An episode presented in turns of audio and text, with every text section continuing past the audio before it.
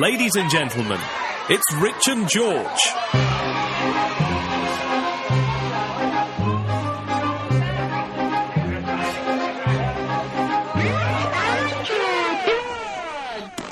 Hello and welcome to the podcast. This is the Rich and George's 15 Minutes of Shame, in which myself and my friend Rich Hello. talk about stuff. See? Yeah, that's much easier. quicker. Much quicker and easier. Yeah, we Um, don't want to fuck about with re-changing the world or any bollocks like that. Yeah, talk about. Um, now, to the end. I know some people don't listen straight through to the end. Well, I'm guessing. So, uh, sort of mention now that uh, you need to tweak tweeters with any ideas on how we can improve the podcast, like um, never doing any more. Yeah, or um, reattaching George's testicles so that they can reproduce sperm. I'm financially crippling. Yeah, absolutely. But, uh, but obviously, if you were to tweet us that, Then I um, would have through, to do it. through Rich and George 15. I'm sorry, at Rich and George 15. Then legally, George would have to have his testicles re- reconnected um, through a. Um, is it a reverse vasectomy? Um, I don't know. I didn't really ask. I thought it would seem very short-term. yeah, to ask like, about the reverse. sort say- So anyway, yeah. Although we've discussed the fact I can never have kids again, and I've agreed that I never want to, like you know, have have more kids, and the NHS is paying for this. Um, if I just change my mind next week, is that all right? But isn't that almost it's cool, exa- isn't it? Isn't that almost exactly the same as having a prenuptial? What? Basically saying, right, I love you. Yeah. I love you forever. But just if, in but if I don't, Yeah.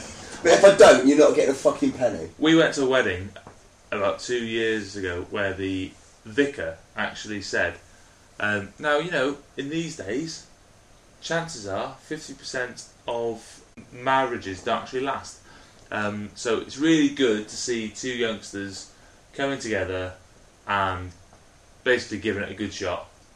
And it, and it was basically, he, he may as well have just said, like, do you know what, this is a big waste of your money Yeah. and my time. Thanks for spending it. Get the it. fuck out of my church. I'll never see see you again. Thanks for spending it with my God. Yeah. So um, so I thought he, you know, he, I thought he was quality because because um because he was quite amusing. You'd high five that. I, I went to a, I went to a wedding once where um, You're always in weddings. Well, the- yeah, yes, yeah. I I'm actually going to go through Facebook and work out how many of my friends I've been to the weddings of, and then work out how many weddings on top of that I've had, and see whether it comes to more than 150. And I'm Bloody pretty hell. sure it will. really? Yeah. Um, anyway, uh, I went to a wedding once where the um, I think it was my goddaughter. No, not my goddaughter. Uh, like my cousin, but like friend of a cousin type thing. Um, and uh, and I'm sure the the the vicar was just saying, well, you know, in this beautiful world where um, love making is such an important thing, sex is such a, a vital part of the. Re- it was Dave and Kelly's. Yeah. Dave and Kelly's. We were sat there blushing. Yeah, yeah, and I literally had sex the night before. And that night. Uh, yeah, we don't talk about that. Um, but uh, yeah, uh, the the vicar was was talking in massive. Shut up, George. The vicar. the vicar was talking in in rather graphic detail about how important sex was to a relationship. Anyway, what the was he a priest or was he a vicar? What- It'd be great if he was a priest. A vicar. Well, if he was a priest, a he'd be there priest saying- pedos. Yeah. The priest pedos. The ones who aren't allowed to have sex. Yeah, and vicars are the cool ones. Vicars are the chilled out, dope smoking. Yeah. They play guitar. They let everyone do everything. Christian rock festival. Yeah, yeah. driving kids there, Festival. sort of thing. Yeah, that the sort of guy. Whereas the priest, he couldn't have been a priest because he'd have been there saying, "Sex is the best thing ever." Since I discovered it last week with an eight-year-old boy, Yeah. you know, and that would have been just awful in a way. You know what's better than sex with an eight-year-old boy? Silence. Who said, "What's the best thing about shagging Don't. No, we're not doing that. twenty-one-year-olds?" There's twenty of them. so Um, moving on. It's reality TV. Reality, yeah. This, this week we're talking about reality TV. yes. Um, I think we could quite honestly say that it's a genre of TV that started with Big Brother in 2000. No, and, I think and was um, and was pretty much the brainchild of the Norwegian. Truman Show. The Truman Show was the first thing I ever saw where the concept was that you watch something 24 hours a day and saw what was really happening in that person's life. And there'd been docu soaps in the 90s, but nothing quite as as hard hitting as the Truman Show in about 96, 97. Okay, yeah, that, that's that's fair enough. Because I was going to say Maureen from the driving school was the first Maureen from driving school. fly on the wall reality TV. What I would class as reality TV. Yeah. But you're right. The the whole human goldfish bowl experience. I remember when Big Brother first came out in 2000 and it was being described in the papers as a Truman Show esque type show. The word type not being needed there. Do you know um, what? It was actually the first one was. It was an interesting. It was an interesting experiment, and but obviously that's not what. Well, Channel Four were after viewers, and they got viewers, and then viewers demanded that something happened because they didn't just want to watch an experiment; The same thing Again. they wanted Yeah. to watch them do stuff. Once. And then it started to get to a stage where it was no longer a human experiment, it then became a contrived game whereby they already knew the outcome because they cherry picked all the contestants from the mentally disabled all the way through to other mentally disabled people.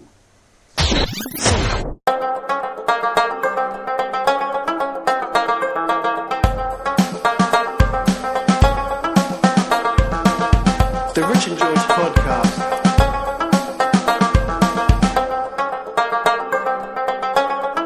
Tears on my pillow. So why don't we move on away from Big Brother onto other reality type shows such as The X Factor? Oh. What are your views on The X Factor? Um, again, I do think it's it's very much um, it's essentially like Nazi Germany, whereby um, they judged the mentally disabled and they abused them for other people's pleasure, and then they disposed of them um, quite unceremoniously in some kind of um, sleeper train and um, and just killed them. And what you haven't mentioned there is the fact that people worship the guy who's in control of the whole thing Yeah, and uh, and accept all of the propaganda as well. yeah, and, and, and everything, everything that's broadcast is obviously the exact truth of everything that happened during that day. So, so the first time these mentals come on stage in front of Simon Cowell, they they are literally Simon Cowell only sees ten people a day. Oh, That- yeah. That's that's fine. That is definitely what happens.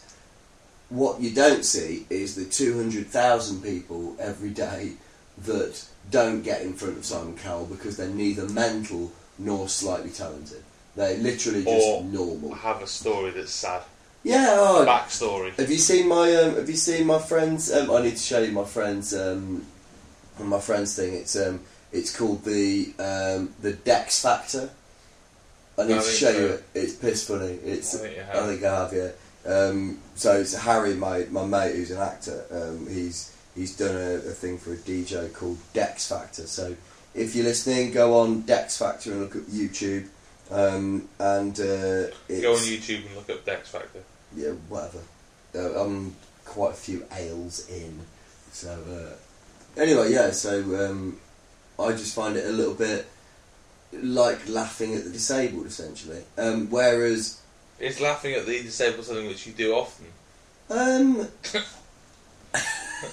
Just thought I'd throw that in there because you seem fairly confident that that's exactly what it was like. well, no, I I see I see laughter at the disabled every Saturday, um, and then repeated every Sunday, and then on um, disabled factor every weeknight plus for for the rest of the week. Britain's got the handicap.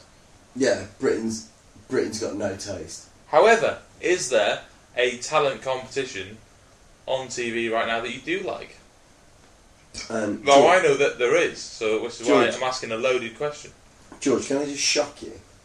Um, Please and, do. And No, put your clothes on. No, this is horrible. by by shock you, you've already answered the question that you already know that there is one that I do like. It's a Um, loaded question. I admit It is. It's the most middle class uh, reality TV to like, and it is The Voice. And there's just something about the BBC, the way they do things. Fame Academy was much better than Absolutely, Pop Stars. there's just something wholesome about the way the BBC does things. There's something With the exception of Casualty and EastEnders. Yeah, I, yeah. EastEnders is the lowest common denominator, but you know, it's still it's still got a better class of person than Coronation Street. It Okay. really does. Um, but anyway, I, but I don't watch that. So uh, the voice is just genuinely talented, Talented people. You yeah. don't go through like everyone that watches X Factor secretly deep down they find the bits at the start the best thing to watch because it's all the people that sing Bhangra that are mentally disabled that don't really know what the joke is. There are simple people that sing Barbie Girl that work in chicken factories and and actually come from near where I live. Um, I remember it. yeah, um, and, and and but all of this is just so unwholesome. They're like, fuck off! I don't know him. He didn't go to my school. Come on, Barbie, let's go, Barbie. Yeah, but he.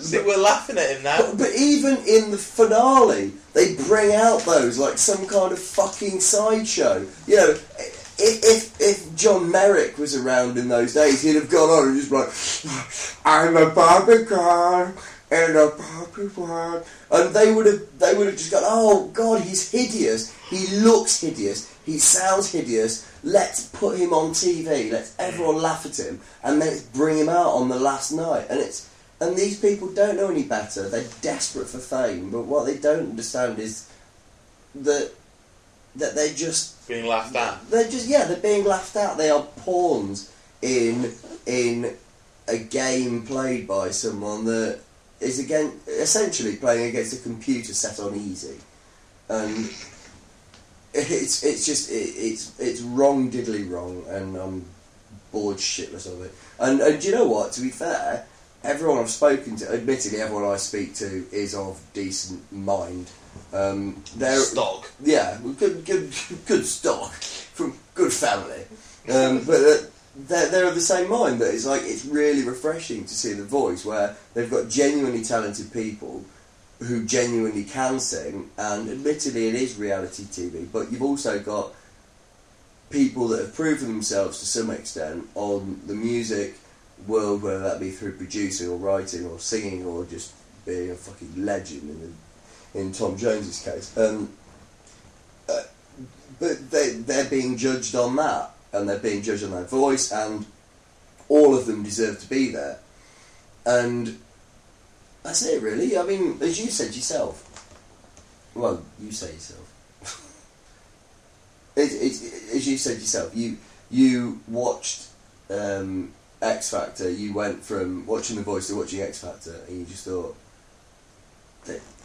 Yeah, no, it was um, Britain's Got Talent, and I thought that the judges, who surely should have a bit of talent to be able to judge, I thought you got um, Simon Cowell, who, who fair fair play, he's very good at exploiting stupid people and making lots of money out of it. So he is a talented person doing that, but he's not particularly talented. He doesn't sing or dance or get his dog to howl as he sings. Um, Amanda Holden basically was married to Les Dennis and then had affairs. Not that I'm suggesting for a minute that marrying Les Dennis was was in her eyes a stepping stone to greater things. but it was. I'm sure that she she loved him for the man that he was. Um, um, um, and our survey said. I'll give you the money myself. Um, um, and then there's David Walliams, who is the less funny member of uh, Little Britain. Uh, that show would be a success even if he wasn't on it. And you just think, well, to be honest, there's no talent. Like, realistically, if you were the, if you were a viewer watching that and you had a button in front of you, you'd push the cross. Only if it meant that all of them would get hurt. Yeah, no, as in, as in, I would push the cross, and, and by the cross, I mean I would push the cross onto their backs and crucify them Oh, all. like that, yeah. Oh, in fact, one of the more successful people on that show who went on to much bigger and better things, Piers Morgan. Oh yeah, Piers fucking Morgan. King Piers. Who likes Piers Morgan? The Americans, Why? Why? because he's a smug English person. That's what uh, Piers Morgan is. Everything that the Americans hate about the English, and yet Piers Morgan isn't. He doesn't typify the English. He's just everything that the Americans think the English are. So he's happy to portray what they think the English are and make a fucking fortune doing it. he's, he's just an abhorrent person. Um, so, yeah.